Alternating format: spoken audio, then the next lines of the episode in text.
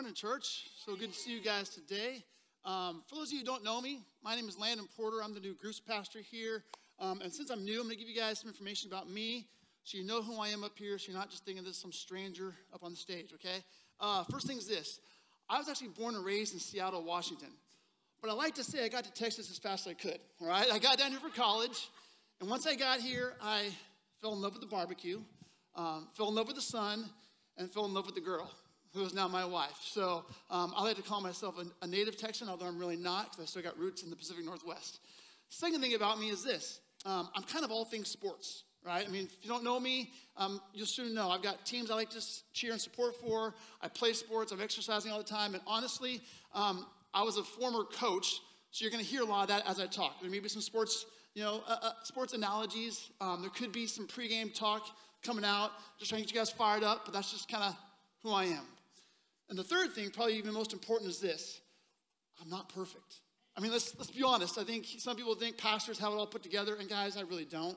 Um, I really do believe in this one leadership principle, and it's lead with a limp. I've got a limp. I've got things that I've dealt with in the past that I'm still dealing with now that lead me to be the person Jesus wants me to be, and hopefully it's something you guys can learn from and grow from. We can do this thing together. So that's a little bit more about me.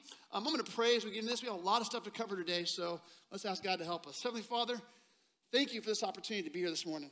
And thank you for these people that come that are committed to you and want to hear and learn and grow in what your word has to say. And Lord, I pray that as I speak, that you would take these words, translate them through your spirit to people's hearts in a way that uh, would be impactful to their lives.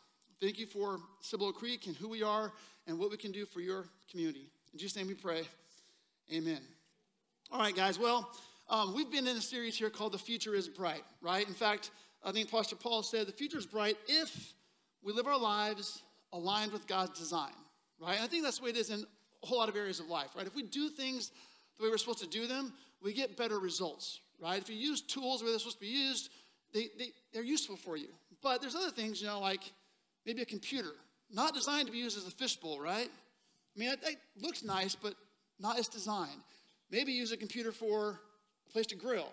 I don't know if the guys outside are using those right now or not, but that's not the way it's designed to be used. Because if we want to use things the way they're designed, we get better results. And the fact is this God's given us one life.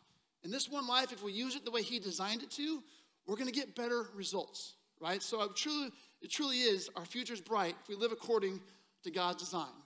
So I'm going to start with a little game. This may not be the smartest thing for a preacher to do, but I'm going to ask you to pull out your cell phones. Yeah, we've all got them, right? I mean, who would leave home without their cell phone? Okay, now I'm gonna ask you to do something even crazier. Turn on the volume and turn on your ringer. This may backfire on me, I don't know, we'll see. what I wanna do is I wanna play a little game where I want you to uh, take your phone right now and find someone here that's in the audience that you didn't come to church with here today. And when I say go, give them a call. The first person to answer the ring gets a little prize, so you may want to participate here, all right? So if you have your phone, pull it out. When I say go, Call someone here you didn't come to church with. Go. I'm listening. Oh, here, right up here. Oh, you got a call. Very good. Hey, that, Kristen's got a little prize for you. And who called you? Uh, she gets a little prize as well. That's awesome. She's back there. Perfect. Look at that. I love it. Man, think about that. We've got these phones on us constantly nowadays. So, really, these little things here keep us connected. But think about 25, 30 years ago, right? It wasn't that way. In fact, that would have never happened in this auditorium 25 years ago. Because today we're more connected than we ever have been. In fact, these little phones, I think some of us have a love hate relationship with, right? Like we love having them, but sometimes we hate them because, man, people can always reach me. think about this. Oh, there's no one going off. See, I know this might be difficult for me. I think currently we are probably more available than we ever have been, and we're more accessible in fact, stats prove this out. Um, on, on the screen here. 47% of Americans consider themselves addicted to their phones. That may be you. I don't know. It's not me, I don't think. Okay, maybe it is. Don't ask my wife. 71% of people say they look at their phones the first 10 minutes of the day. And I might admit that's probably the first thing I do when I wake up pick up my phone and check it, right? Think about that. That makes us sound attached to our phones, but it's because we think we're so connected. But it's kind of funny. Why do we even call this thing a phone? Like, I think the phone app is probably the least used app on my phone. How about you? The same, the same way? And think about this sometimes I call someone and they text me back. Why don't you just answer it? Or maybe someone, you know, I send them a text and they call me back and I have to think, hold on, do I want to talk to them or not? Right? Because we're constantly available. I heard it once a comedian said this. He goes, calling a cell phone a phone is like calling a Lamborghini a cup holder. I mean, like, technically it does it, right? But it can do so much more nowadays. But here's the point, guys. We are more accessible than we ever have been. But I would question are we actually available? Let that sink in for a second. We're accessible. Like these little phones here have got us accessible, but are we actually available? I mean, do we have the opportunity to be connected at a deeper level? Are we actually known by other people? What does it mean to be connected? Do we think it's being a, friend or a follower on Facebook or Instagram? Have we lost the meaning of friendship even? I just think because we're so accessible, some, some of us are facing this, this feeling of loneliness, which is an epidemic right now in our country. What I mean by that is we feel isolated, right? We're not in relationships, we're not in proximity to people who really love us and know us and care for us. But yet, God has designed us for meaningful connection in relationship and community. That's His design that we've got to get back to. But yet, as a society right now, we're drifting towards isolation. In fact, statistics show that 52% of Americans actually feel lonely. And I'm guessing in this audience, it's probably even more than that. 47% report that, that relationships with others are not meaningful. Like in, in, in some cases, they're surface level, right? 58% report they sometimes or always feel like no one knows them well. Maybe that's been you, right? Like I said, we're so accessible, are we truly available for relationship? And yet, guys, God's design from the beginning was relationship. Partly because that's who He is. He is in relationship. So if you have your Bibles with you, we're going to open up to uh, Genesis. We're going to start at the beginning and see what God's design is. Okay, so just to set this up, in chapter one, right, of the Bible, the first, first thing He does, He starts creating things. But before He created things, God was in relationship. Think about that. He was in relationship with the Trinity, right? In the context of God the Father, God the Son, God the Holy Spirit. He was relationship from the beginning. So, this God, who is a relational God, designed us for that as well. And how do we know that? Because we're made in his image. In fact, if you look at verses 26 and 27, it says, Then God said, Let us make mankind in our image, in our likeness. First of all, realize there's three plurals right there, right? Let us, you know, make mankind in our image, in our likeness. So obviously, he was already in relationship, and he's making us just like him. So, so that they may rule over the fish in the sea, the birds in the sky, over livestock and all the wild animals, and over all the creatures that move along the ground. So God created mankind in his own image. In the image of God, he created them. Male and female, he created them. Because of that, he says it three times here, guys, we're made in his image. And if he's relational, then we're made for that as well. Now think about this. Up to this point, God's creating things, right? He's creating, you know, the sun and the moon. He's like, oh, those are good things, right? He said, I'm to create animals, waterfalls, trees, flowers. He's like, man, that's good. Then he creates mankind. And you know what he does right off the bat? Sorry. He says, that's not good. He says, man, I created mankind, but that's not good. And why is it? Because of this. The Lord God says, it's not good for man to be alone. I will make a helper suitable for him. Now, the Lord God had formed out of the ground all the wild animals, all the birds in the sky, he brought them to man to see what he would name them, and whatever the man called each living creature, that was its name. So the man gave names to all the livestock, the birds in the sky, and all the wild animals. But for Adam, no suitable helper was found. Think about that. He knew right off the bat that Adam was alone. And so what did he do? He created him a helpmate. You see, Adam and Eve, they were created for relationship, for companionship from the beginning. In fact, that word helpmate automatically refers to the fact that we can't do this by ourselves. Like we can't live life alone. And when Adam and Eve were actually in right relationship with God and each other, there's a great line, says it right here in Genesis 2:25. Adam and his wife were naked and they felt no shame. That right there, guys, is less about the clothes or lack thereof, right? But it's more about a relationship where there wasn't shame, embarrassment, rejection. There wasn't insecurity that holds us back from being who, we, who we're meant to be. That's the design of what we want to have. But of course, you probably know what happens, right? It just takes a, a poor decision in the next chapter and things go kind of awry. In fact, in Genesis 3, relationship is broken. It's broken by sin. And when Adam and Eve, you know, automatically make that poor decision, the first thing's broken is the relationship. First of all, it's, it's relationship with God, right? The first consequence of sin is a broken world and broken relationships. At that point, they went from naked and unashamed to naked and afraid, right? Then they went from walking with God to hiding from God. And honestly, I think many of us have been hiding ever since. Like, if you think about it, most of us tend to hide or pull away from others when we feel the possibility of the sting of shame or rejection, right? We avoid and we hide. In fact, there's lots of ways we hide. Some us hide by achievement, right? We really search out and seek you know, accolades and a good reputation and success and trophies. Society's all about this because it looks good to others, right? But it's a place to hide who I really am. Sometimes we hide by distance, right? Could be physical or emotional. Like we don't go to places to engage with people that may actually get to know us. And we actually don't want to open up our feelings to people because you know what? That's kind of deep and personal. So we hide by distance, sometimes by business. I mean, a, a lot of us say nowadays, I'm just too busy to meet with you, too busy to do this, too busy to do that, right? We've been telling ourselves for years, it's just a busy season. But if you've been telling yourself that for years, that's probably more like a lifestyle that we hide from others. Some people hide in addiction, right? We, we turn to the, the drugs, the alcohol, the sex, whatever it might be, because we're looking for a form of intimacy that we don't actually have. In fact, addiction's been called false intimacy. That much I know personally. I know what that's like. And some of us hide by religion. That's a tough one, huh? Think about it. I heard a theologian one time say that religion is the safest place to hide from God. Because you can look good, do all the things, check the boxes, but yet not really be authentic and real. So, if God designed for us to be in relationship, what do we do about it now? How do we stop hiding? Well, the only on ramp to connection is vulnerability, right? It's to allow yourself to be known and loved, flaws and all. And look at that phrase, flaws and all. That scared you, didn't it? it scares me too.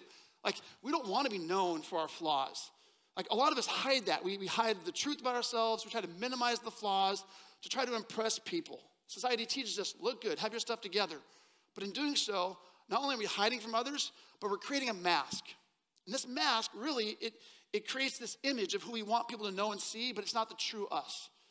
And here's the funny thing about that. And this is in my notes. I'm actually going to go off task here for a second. If I have a mask on, the only thing that can receive love is the front of the mask, not my soul. And when I try to love somebody else, I hit the mask. I don't actually love beyond my, my actual mask.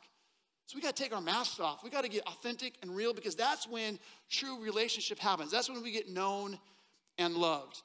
And think about this. In the garden, right? Adam and Eve are hiding from God. What happened? He pursued them. Like he said, I don't care about your sin. I want to have a relationship with you. I still love you. I'm going to take care of you. Same thing with us now. Like we we might have things and issues in our lives that we're trying to hide, but people in the church, people through Christ, we want to be there for each other. That's the design of relationship. Here's a great quote from a, a pastor and author named John Lynch. He says, What if there's a place safe enough to tell the worst about you and still be loved just as much, if not more, for sharing it? It's called an environment of grace. Let that sink in for a second. An environment of grace. Guys, we can't live in that grace by ourselves. We have to live it in relationship with others because we can't do this in isolation.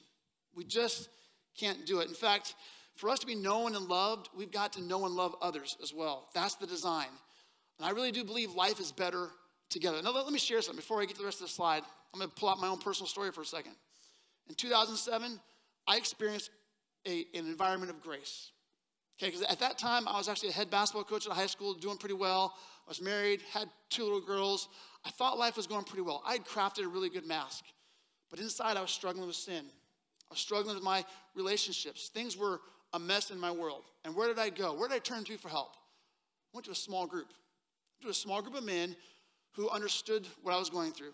Went to a small group of men that were honest, transparent, grace filled, and like minded. All of us in that room wanted more out of this life and more in our journey of faith. I didn't go to a huge auditorium. I didn't go to a conference or some program with hundreds of men because you know what? I get information there, but I wasn't going to get transformation. I had to get known to get transformation. So in this small group, relationships were formed, trust was built, it was nurtured, and life change happened for me. And since that time, I've been involved in lots of groups. And let's be honest, some groups aren't always perfect, but I've been in groups with men, with couples, with everyone, and I always like to try to base a group off of two things grace and growth. And when we can do that, relationships happen in a way that is God honoring. See, at that point in time, I know I needed growth, I needed life change, and I couldn't do it alone. I needed to be in relationship for authenticity, accountability, and learning. And guys, the first thing I learned is this Christ made a way for me to have a relationship. Like, that's why he went to the cross. Like, he wouldn't have gone there if he didn't love me, if he didn't love you. So, his sacrifice made a bridge for us to have relationship. And then from that bridge, guess what? I can have relationship with others. And in doing so, I can start to live out the one another's that are commands in the New Testament. When Jesus tells us to do things, he says, love one another, you know, share each other's burdens. It's all about one another's. You can't do those alone. Like we cannot live one another Christianity by ourselves. Look at this. Be devoted to one another. That doesn't say be devoted to ourselves. Be devoted to one another. It says honor one another above yourselves. Well, I can't honor someone if I don't know them, if I don't know the real them. Serve one another. Okay, I can serve people I don't know, but man, the ones I know even deeper, that's a different kind of, of, of service and love, right? Forgive one another. How can I forgive someone if I've not been close enough to them to be hurt? And that's scary, that's messy. But I can't live out the commands of Christ if I'm not in relationship with someone close enough to be able to practice out forgiveness. I need to encourage one another, spur one another towards love and good deeds. Love one another. It says it 19 different times. Love one another. You can't love by yourself. Love is with other people. No, sir, slow here. So here's the thing. As a church and as individuals, we need to seek out and develop and foster healthy relationships. Because I really do believe our future is bright if we live out the commands of Jesus in the context of relationships. And can I be direct just for a second here? Those kind of relationships can't be found once a week in an auditorium like this. It just can't, right? Like, we've got to do life on life, authentic relationships more often, right? All week long, 24 days, 24 hours a day, seven days a week. That's what this is supposed to be, okay? We can't live it out by ourselves. In fact, you know what? You can't live out one another's sitting here looking at the back of someone's head. These one another's have to be lived out by this. We've got to be face to face. We've got to know someone. And where do I do that at? I do it in a group. Guys, we want you in a group. Okay, and I'm not, I'm not just saying that because I'm a group pastor, okay? That's, that's not just my job, this is my life. I believe we need to be in a group, all of us, because in a group, we can experience God's love and those relationships in a different way, in, in a better way, in God's design, okay? Now, I'm, I'm gonna tell you a little bit later some opportunities to get into a group, but I'm gonna say this right now. I believe we as a church, we will be better off when we're in groups and doing life together with other people. When you actually know the people in this auditorium, besides just saying hi and seeing what car they drive as they leave away. Okay? We've got to get to know each other. The best place for you to grow, both relationally and spiritually, is in a group. Okay, so just I'm gonna say that right now. Stick a, a, a pin in that. We'll come to it in, in, in, a little bit, but just think about this. We want you in a group. Now, I'm gonna go back to a little bit to what I just said. We're gonna grow in a group, right? We need each other so we can grow into the person God wants us to be. Think about human development for a minute. Do we have babies? Do we have infants? And do we just leave them in isolation by themselves and expect them to mature and develop? No, they need relationship to do that. Toddlers, we let them just run the world, go out and do what they want to do. Teenagers, please don't let them do that, all right? Like all those people in our human development, it takes relationship to help guide and grow people. Same thing in our faith.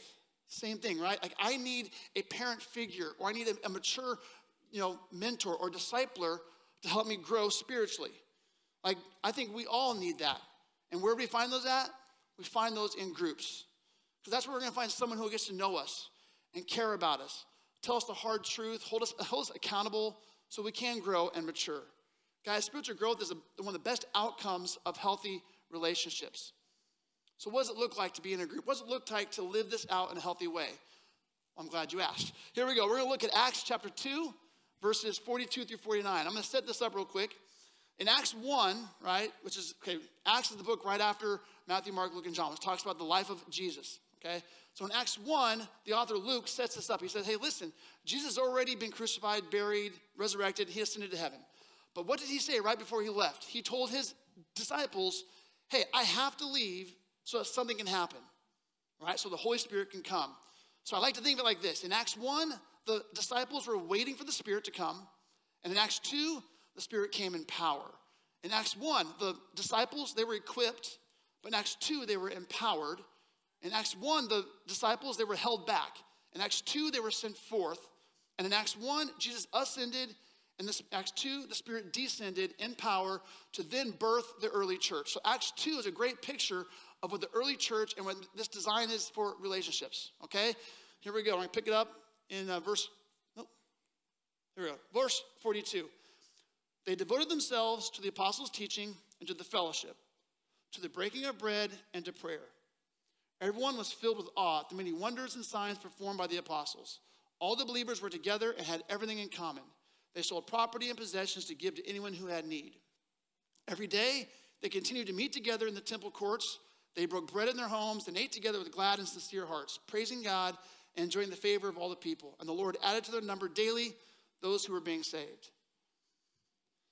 This is a great picture of biblical community. In fact, I would love to be there and part of those people.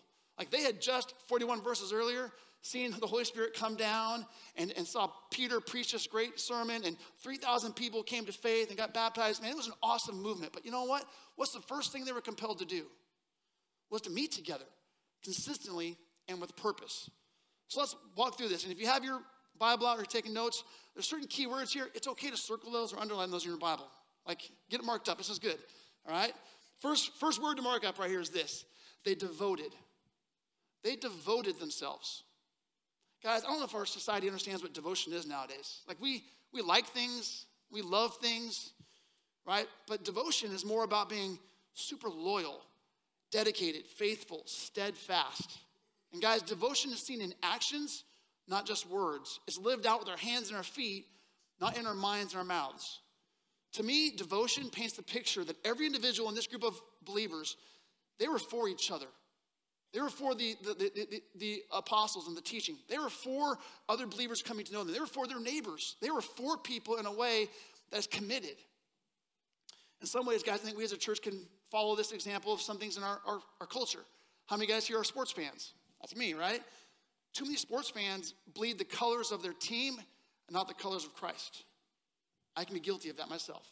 Like, we will stick with our team through thick and thin. Just look at Dallas Cowboys fans, right? they will stick through it thick and thin. But yet, when things get rough, do we turn to God? You get, the, you get the idea there. We have to ask ourselves are we as a church here at Cibolo Creek, are we devoted to Jesus and his teachings? Are we devoted to each other as a family of believers?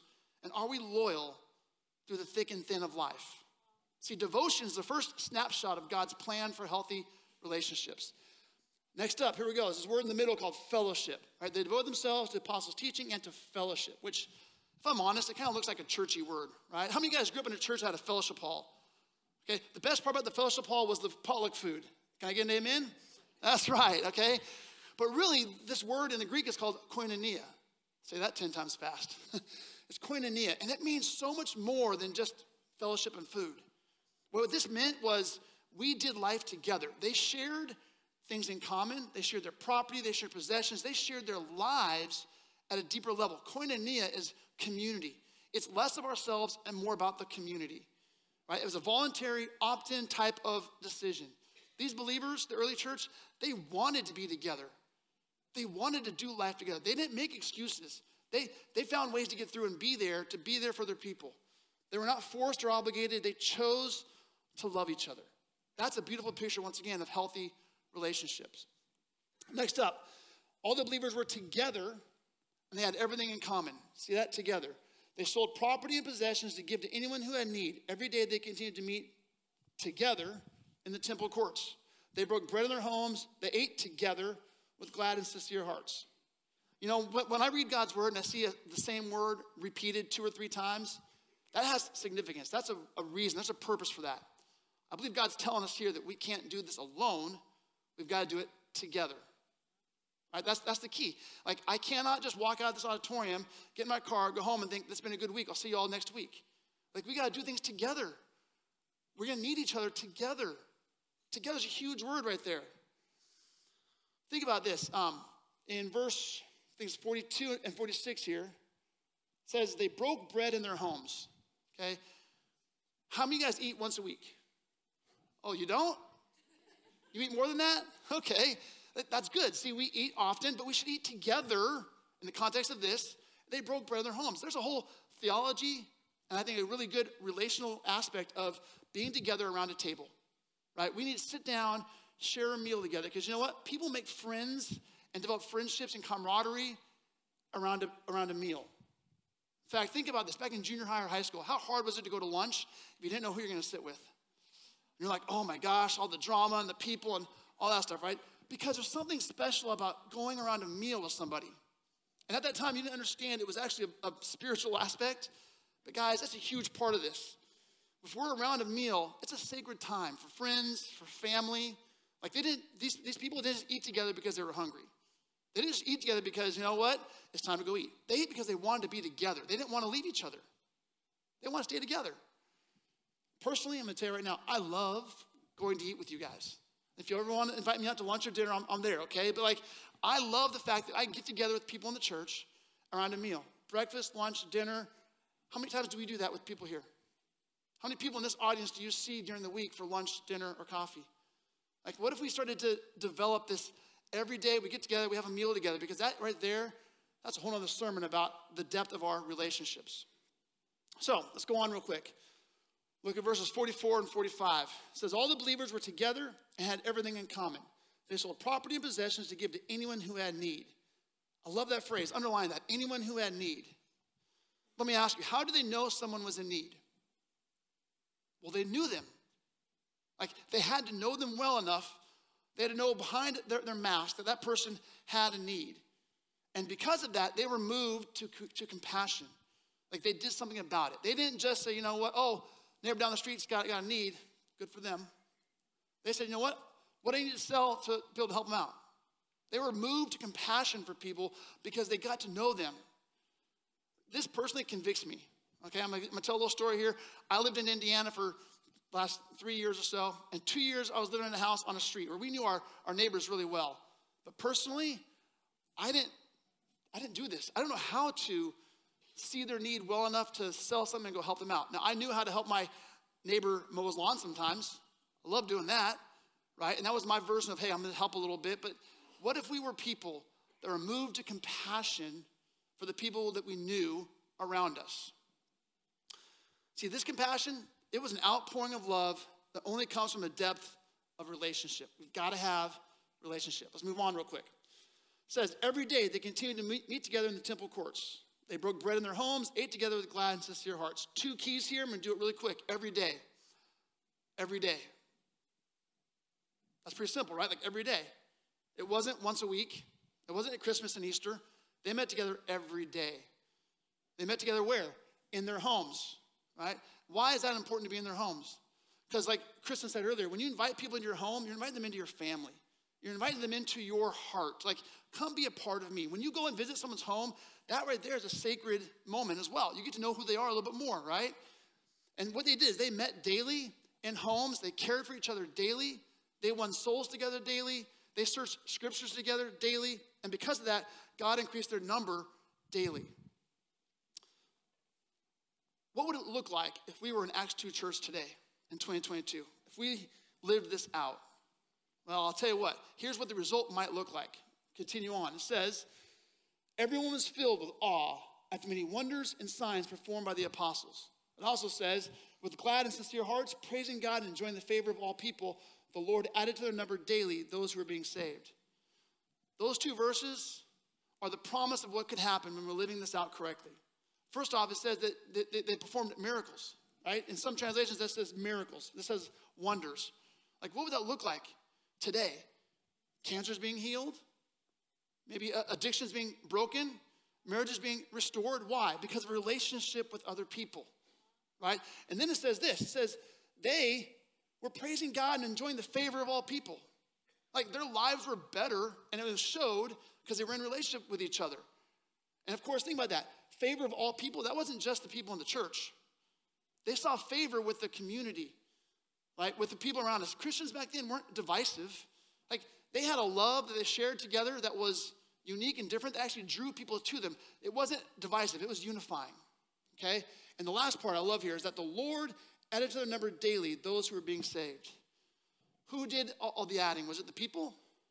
No, the Lord did. When we're doing things right, when we're living out relationship correctly, God does wonders in our midst. Like I believe there's power in the presence of God. And when two or three are gathered, guess what happens? God shows up and he shows off and he does things that you would not imagine in your life or the lives of the other people. Things that can't be done sitting in a row. It's got to be done sitting in a circle, in a group. Okay?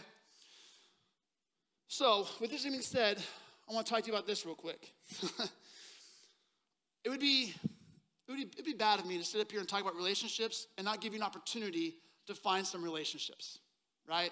So that's what this is here. We're going to do a thing called a, a life group test drive where you can just try out a group, try out this relationship thing, take it for a spin, see what it's like. Like when I go do a, a test drive of a car, I'm not committed to buying it yet, right? I'm just going to try it out. But if I like the car, I might buy it and keep it. Same thing here. I want you guys to come take a test drive. We're going to do groups right here on Wednesday nights. We're going to meet here at, at the building from 6 to 8.30. We're even going to provide childcare for you. There you go. So you can come. We'll take care of your kids. You can find community, find some friendships. It's going to be a four-week group. Okay, it's going to end before Thanksgiving because I know life gets crazy after that point. But I want you guys to come and try a group. I really believe you're going to like it. I believe you're going to take this for a drive and be like, huh, I actually like some of these people here. It's kind of a good thing. So here's the deal. In the creek today, you guys got a, a, QR code on the front of the creek that you can scan and sign up for that. There's also one right here on the screen. There. See, it's a scan me. You guys should scan that right there. Sign up for a group. Say, you know what? I'm going to give this a try. Like, it's an opportunity to just take it for a test drive and check it out. Now, I know I'm not naive in saying that someone here is going to go, whew, Landon, I'm not going to do that. And you've got lots of reasons why you're not going to do that. Maybe you're thinking, I'm just too busy, right? It's an hour and a half once a week for four weeks. But you know, it's, it's too busy, Landon. I got things going on with the kids and with the job and the rest of life. And I'm going to tell you, when things slow down, I'll try that. Well, when are things going to slow down again? They're only going to speed up, right? That's just life. If this is something that you want, if this is something you need, if you're feeling lonely, if you need to be in a group to, to find healing, to find help, to find growth, if this is a necessity for you, then you can do this. And we're here for you for a life group to create some friendships. Some of you guys may have been in the group in the past. I know that, right? And you're like, ah, that group didn't go so well, Landon. There were some weird people in that group.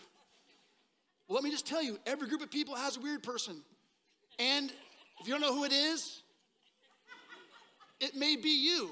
but that's okay, because guess what? That just makes things more interesting. like, guys, I know, I get it. There's been, I've been in some bad groups. I've been in groups that didn't click, that didn't connect, and that's okay. But here's the deal I didn't give up on group because the need for my group was greater than my discomfort. Like, I said, you know what? I need to be here. I want to be a part of a group of people because it's going to benefit me and I can benefit others by being a part of it. It's a, it's a mutual thing here, okay? And lastly, I know that there's some people here that are thinking, Landon, I mean, this is just a, a big ask. Well, I guess I asked big ask to a big God because I believe we want our church to be connected. We want you guys to know some people, and the best way to do it is right here in a life group. So, you know what? Bottom line is this we're better together. And I would love to help you find that opportunity in a group. So, sign up today, give a life group a try. Don't leave without making the, the choice to give it a shot. Because I believe your life's gonna be better for it. I believe our church and the future will be brighter if we do this. If we de- develop this kind of mentality of life on life, we're doing this thing together. Okay? So, before I pray, I'm just gonna just gonna remind you, you have a chance to share in a meal together, which is a good chance to connect by getting some, some barbecue outside. I know it smells good. It's time to go, go eat that. So on the way out, go do that. You already have your phone out. You can Venmo them the money. It's great. See, there you go. So go outside, grab some food, and then um, honestly, guys, if you have any questions about life group or test drive, I'll be right up here in the front. Come up here, ask me. And listen, if Wednesday's not the best night for you, sign up and I'll find a better night for you. I'll find a group for you somewhere. My, my goal and my heart to help you get connected to somebody because I want you to see the benefit of doing life together. Okay?